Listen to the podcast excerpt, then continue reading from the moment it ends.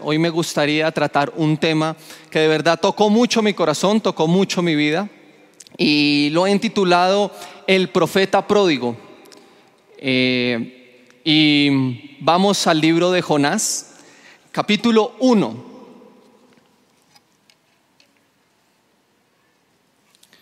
Jonás, capítulo 1, dice, desde el verso 1 en adelante, Vino palabra de Jehová a Jonás, hijo de Amitai, diciendo, levántate y ve a Nínive, aquella gran ciudad, y pregona contra ella, porque ha subido su maldad delante de mí.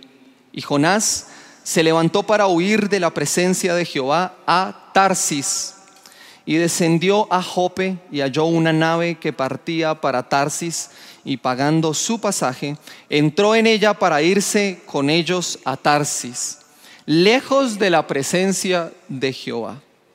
Pero Jehová hizo levantar un gran viento en el mar y hubo en el mar una tempestad tan grande que se pensó que se partiría la nave.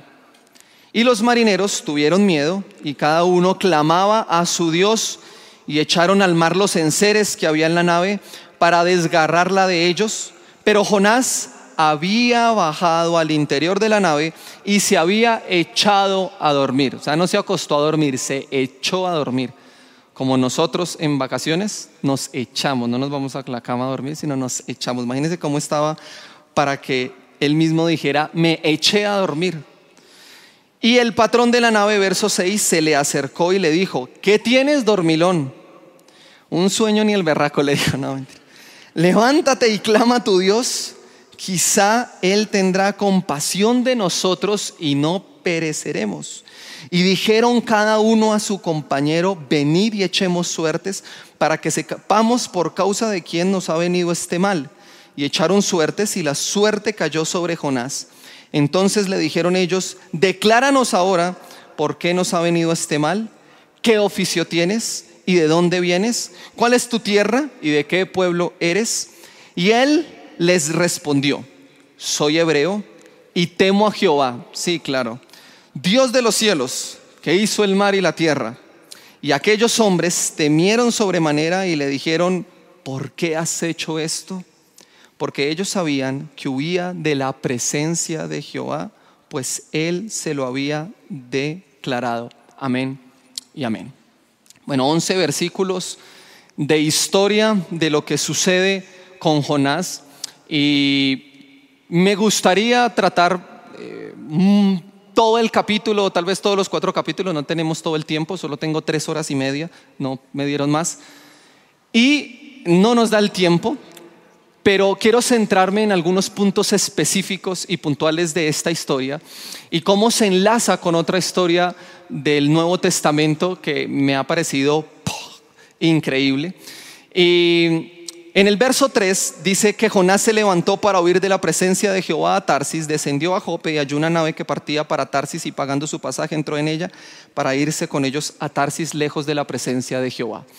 Es increíble que Dios habla a la vida de Jonás, dice que vino la palabra de Jehová a Jonás, le habla y lo primero que hace Jonás, la reacción de Jonás, es huir de lo que Dios le ha dicho. Es huir de lo que el Señor le había encomendado y era ir a predicar a Nínive. Eh, tal vez nosotros vemos hoy la historia desde un punto de vista eh, más cómodo y vemos Jonás tan desobediente. ¿Por qué no fue Jonás a predicar a Nínive? Tenaz este profeta, qué boleta de profeta. Estos hombres de Dios de verdad que qué Dios tan bonito y misericordioso tenemos. Pero la verdad, eh, no por justificar la desobediencia de Jonás, claro está, pero es como si en los tiempos de la Segunda Guerra Mundial Dios le hubiera dicho a un judío, ve y predica a la Alemania nazi porque voy a hacer que ellos se arrepientan. ¿Cómo hubiera quedado un judío en medio de los holocaustos donde su Dios le hubiera dicho, ve y predícale a la Alemania nazi para que se arrepienta? Creo que hubiera tenido la misma actitud de Jonás Jonás no quería ir a Nínive porque lo que eran los nazis para los judíos eran los asirios que estaban en Nínive, era su capital, para el pueblo de Israel en esa época. Eran sanguinarios, ustedes encuentran eh, la descripción de ellos en el libro de Nahum y cómo Nínive y los asirios eran tan sanguinarios, mm, despiadados, eh, ladrones, todo, mejor dicho, lo porquería que podía existir era ellos. Y que Dios le dijera a un profeta del pueblo de Israel que fuera y predicara a otro pueblo que no era el pueblo de Dios, que se arrepintieran porque el Señor los iba a perdonar, como vemos en el capítulo 4, Jonás le dice a Dios, Señor, por eso no quería ir, porque yo sabía que tú los ibas a perdonar, que tú ibas a tener misericordia de ellos. Y, es, y es una lucha que tiene Jonás increíble porque algunos comentaristas dicen que aún su familia, la familia de Jonás, lo más probable es que haya sido eh, muerta a manos eh, de los asirios en el pueblo de Nínive. Así que Jonás tenía todas las excusas o las razones para no ir a Nínive y predicar y huir de la presencia de Jehová. O qué increíble es que cuánto se parece la historia de Jonás a nuestras vidas hoy. ¿Cuántas veces Dios nos dice algo y nosotros hacemos todo lo contrario porque creemos que tenemos la razón o que tenemos eh, justificado todo del por qué no debemos hacer algo? Nosotros venimos a la iglesia, nos congregamos, estamos acá y creemos que esa es una vida cristiana correcta. Pero la vida cristiana va mucho más allá de simplemente cumplir con ciertas normas espirituales o cumplir con ciertos actos de obediencia eclesiásticos. La vida espiritual se trata de obedecer la voz de Dios y por lo general la voz y la voluntad de Dios es contraria a nuestra voluntad y a nuestros deseos. Me impacta el verso 3 porque dice que Jonás sale y haya una nave y pagando su pasaje se monta y, y se va. Algo de lo primero que quiero tratar es nunca te dejes guiar por las puertas abiertas en tu vida. Jonás pudo decir, yo me voy para otro lugar y ahí estaba el barco. Me metí la mano al bolsillo y me di cuenta que tenía el dinero para pagar. Me ofrecieron una habitación espectacular dentro del barco. Me dijeron que iba a partir en unos minutos. Todo se alineó era como si Dios estuviera aparejando todo. Líder, yo no quería irme, pero todo se aparejó. Pastor, mire, yo la verdad quería quedarme y predicar, pero todo se me aparejó para irme. Mire, la verdad yo no quería a esa joven, yo no quería a ese muchacho, pero todo se aparejó. Salí de la calle y estaba ahí esperándome. Yo lo ignoré, pero estaba con una rosa. Yo decía, ¿será que el Señor está propiciando todo esto? Me metí la mano al bolsillo y tenía plata para invitarla. No, es que era como que el Señor diciéndome, hazlo. Y muchas veces nosotros nos dejamos guiar por las puertas abiertas o las cosas que suceden a nuestro alrededor y no por la palabra de Dios. Todas las puertas se le abrieron a Jonás para que hiciera todo lo contrario a lo que Dios le había dicho. Pero eso no significa y no significaba que estaba en el centro de la voluntad de Dios. Y por eso muchas veces venimos delante de Dios y decimos, Señor, pero creímos que era tu voluntad porque se abrieron todas las puertas.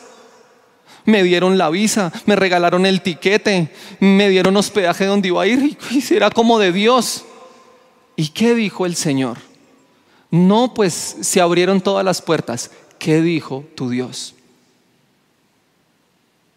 Jóvenes, vivimos en una, en una generación y en unos tiempos donde nos dejamos guiar más por las circunstancias que por la palabra. Porque es más fácil y es menos cómodo dejar que las cosas se aparejen que ir a un cuarto de rodillas y buscar la voluntad de Dios para nuestras vidas. Sé que hoy muchos profetas pródigos están acá, conocen todos la historia del hijo pródigo. Y sé que muchos, por no decir todos, y me atrevería a decir todos, incluyéndome, tal vez en este momento de nuestras vidas estamos haciendo lo contrario a lo que Dios quiere que hagamos. Y hoy es un mensaje para aquellos que creen y que sienten que están dentro de la voluntad de Dios porque las cosas se le aparejan. Para Jesús todo parecía contrario para hacer la voluntad de su padre. Lo odiaron, lo despreciaron, lo ofetearon, lo crucificaron. Ninguna puerta se le abrió. Al contrario, parecía que todo se le cerraba. Pero Jesús no hizo lo que las circunstancias le dictaban, sino la voluntad de Dios. Y a veces la voluntad de Dios, escuchen esto, es contraria a lo que nosotros queremos. Y a veces la voluntad de Dios está detrás de situaciones difíciles en nuestra vida, por aquellas que no queremos pasar. Luego dice que él se montó en el barco y salió y se echó a dormir. Mientras eso, una tormenta se levantó. Y esta tormenta fue provocada por el mismo Dios. Y hay una similitud increíble, o sea, de verdad es algo que estudiando el libro de Marcos capítulo 4, desde el verso 35 al 41, encontramos la historia de cuando Jesús calma el viento y el mar. Algunos, algunas Biblias dicen que Jesús calma la tormenta. Dice aquel día cuando llegó la noche, les dijo, pasemos al otro lado. Está hablando Jesús. Y despidiendo a la multitud, le tomaron como estaba en la barca, y había también con él otras barcas, pero se levantó una gran tempestad de viento y echaba las olas en la barca de tal manera que ya se anegaba, o sea, se ahogaba, se inundaba. Y él estaba en la popa durmiendo. Mire que a los hombres de Dios les suele dar sueño en momentos difíciles. Y le despertaron y le dijeron, maestro, ¿no tienes cuidado que perecemos? Y levantándose, reprendió el viento y dijo al mar, calla, enmudece. Y cesó el viento y se hizo grande bonanza y les dijo, ¿por qué estáis así amedrentados? ¿Cómo no tenéis fe? Entonces temieron con gran temor y se decían el uno al otro, ¿quién es este que aún el viento y el mar le obedecen? Estudiando me encontré que Marcos quiso a propósito usar mucha terminología y mucho texto casi idéntico al del profeta Jonás para describir esta situación que, vivió, que vivieron los apóstoles. Y es sorprendente que el mismo Jesús que provoca una tormenta con Jonás es el mismo Jesús que la calma con los discípulos. Y es que Jesús, si tiene que levantar una tormenta en tu vida o tiene que calmarla, lo hará para que su nombre sea glorificado. No importas tú, no importo yo. Importa que Dios sea glorificado. Pero Dios se glorifica cuando tú y yo estamos bien. Siempre la gloria de Dios buscará el bienestar de su creación y de sus hijos. Y no importa si Dios va a tener que levantar una tormenta en tu vida para llamar tu atención o tendrá que calmarla para que tú te tranquilices. El mismo Dios que estuvo con Jonás levantando la tormenta es el mismo Jesús que estuvo con los discípulos durmiendo y en un momento se levanta y calma la tormenta. Miren esta historia, porque los discípulos dicen que tenían miedo porque iban a morir. Y eran discípulos que se dedicaban a andar en el mar. O sea, yo me monto en una barca así, ahí me duermo, pero me desmayo del susto tan berraco. O sea, yo mismo inundo la barca del chichi que me hago ahí del miedo. O sea, ahora los discípulos y los apóstoles estaban acostumbrados a las tormentas. Y para que esta tormenta los tuviera tan asustados, realmente era una tormenta. Y Jesús dormía. Y miren lo que los discípulos le dicen a Jesús. Maestro, despierta. ¿No tienes acaso cuidado de nosotros? ¿No te importa que perecemos? ¿Cuántas veces nosotros en una tormenta creemos que a Dios no le importamos? ¿Cuántas veces hemos sentido que Dios duerme mientras nuestra barca se hunde? ¿Cuántas veces hemos sentido que Dios duerme mientras un familiar está en la clínica? Que Dios duerme mientras un familiar muere. Que Dios duerme mientras mi situación financiera se va a pique. Que Dios duerme mientras en mi área emocional, sentimental o familiar nada se soluciona. Y entonces solemos decirle a Dios, ¿acaso no temes que siento que me estoy muriendo? Pero si Jesús es quien dijo ser, la vida tiene otra perspectiva. Si el Señor Jesús es el Señor de la tormenta, entonces no importa cómo esté el mundo o cómo esté tu vida, es Jesús quien provee toda calma, es Jesús quien trae toda sanidad, es Jesús quien trae el poder en medio de las situaciones difíciles y es Jesús quien te da descanso cuando sientes desmayar. ¿Qué relación que tiene esta historia con la historia de Jonás. En la tormenta de la barca con los discípulos están preocupados porque sienten que su maestro no le importa la vida de ellos. Si nos amaras no estaríamos a punto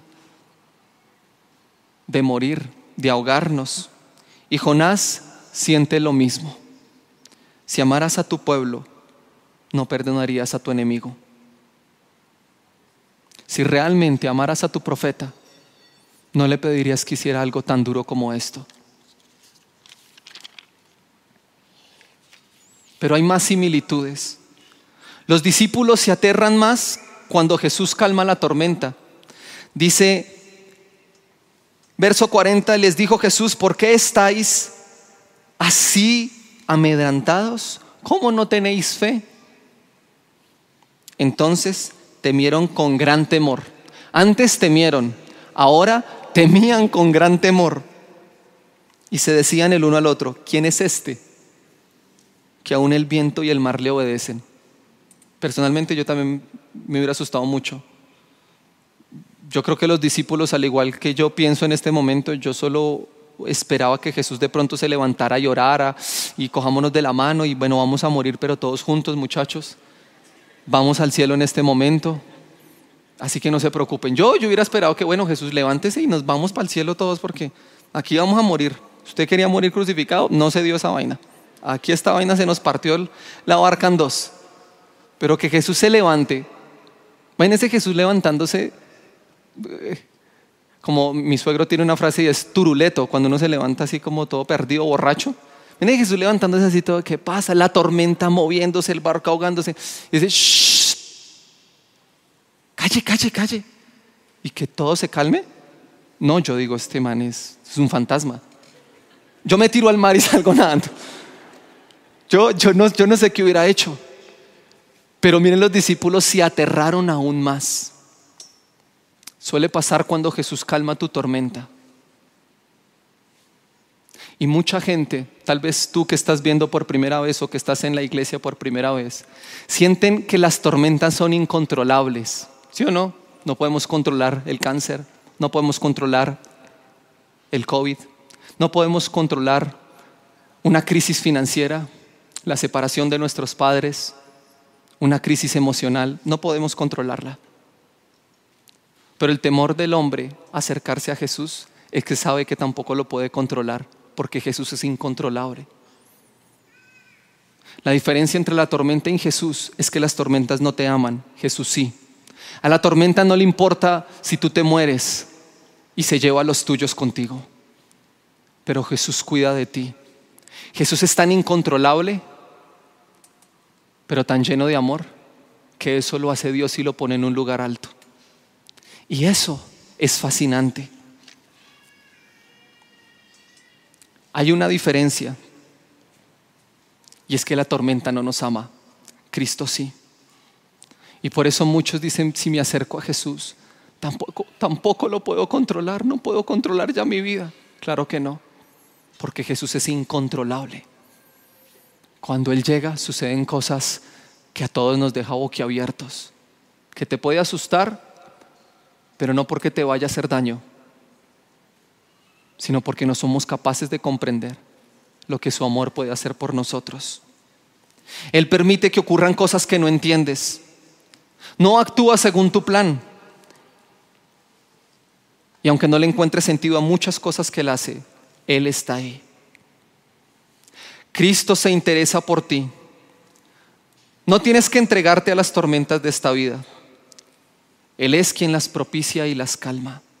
Él es soberano sobre todo, incluso en las cosas que no entiendes, como por ejemplo ir a predicar donde no quieres. Solo deja de resistirte a su voz. Obedécele hoy. No huyas de su llamado. Que no se te pase tu juventud viniendo a la iglesia y no haciendo nada por el Señor. Es el momento de despertar. Él está en todo lugar. Pero si te sales de su voluntad, te ahogarás en tus tormentas y no disfrutarás de su cuidado. Tu obediencia no limita su soberanía. Tu disposición no anula el mensaje del Señor. Él es soberano, Él es suficiente y Él es soberano. Él no evita las tormentas, pero las calma y no permiten que nos haga daño. Así que cuando vemos estas dos historias, Jonás en medio de una tormenta, Jesús y los discípulos en medio de otra, decimos, estas dos historias no solamente se parecen, sino que hay una tercera historia y es la tuya y la mía.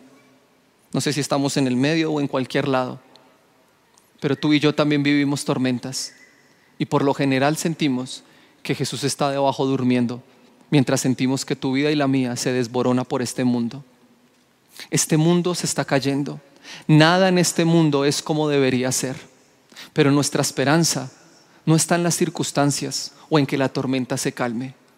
Nuestra esperanza está en el incontrolable Jesucristo, en el soberano y suficiente, en el grandioso Señor, Rey de reyes y Señor de señores, que en medio de las tormentas, que en medio de las crisis, que en medio del torrente, que en medio de la lluvia, Él llega a tu vida, Él llega a la mía y dice, shh, acá estoy yo. Y si estoy contigo, ninguna tormenta puede romper tu barca. Ninguna tormenta puede destruir tu vida. Pero por favor, Jonás, ve a donde tienes que ir. Regresa a donde tienes que regresar. Ve y predica. No te guíes por las circunstancias. No te guíes por que se me abrieron las puertas o que las cosas se dieron. Deja que la voluntad de Dios, la palabra de Dios, el Evangelio de Jesucristo se haga real en tu vida y guíe cada paso en tu vida. Así como Jonás luego tuvo que ir, regresar, la ballena, ustedes conocen la historia, ora en la ballena, capítulo 2, tiene una conversión. Jonás reconoce que el Señor es soberano, que hay que obedecerle a Él y entonces cuando la ballena lo arroja otra vez y lo vomita, va a Ninive y en un versículo dice lo que tenía que decir y suceden cosas sobrenaturales. Tal vez la tormenta que estás viviendo es fruto de la desobediencia que tú has estado viviendo todo este tiempo. No sé para quién va este mensaje, pero si tú estás escuchándolo, al igual que yo, va para todos nosotros. No te resistas al llamado de Dios. No te resistas a su mensaje. No te resistas a hacer su voluntad. Es el momento de salir de tu zona de comodidad y predicar lo que el Señor te ha dicho que prediques. En medio de tus tormentas la gente está esperando que alguien lleve un mensaje de paz. Tal vez tú eres ese mensaje de aliento y de paz para las tormentas de tu familia. Tal vez tú eres ese mensaje de esperanza para las tormentas de tus discípulos. Sea lo que sea. Iglesia, por favor, obedezcamos el llamado del Señor. Porque el Señor a todos nosotros, a ti y a mí, y a todos los que están acá, a los camarógrafos, a los fotógrafos, a todos los que están sirviendo aquí, a todos los que están atrás, adelante, en el medio, escuchando. El Señor nos ha dicho algo. Ve y predica mi palabra.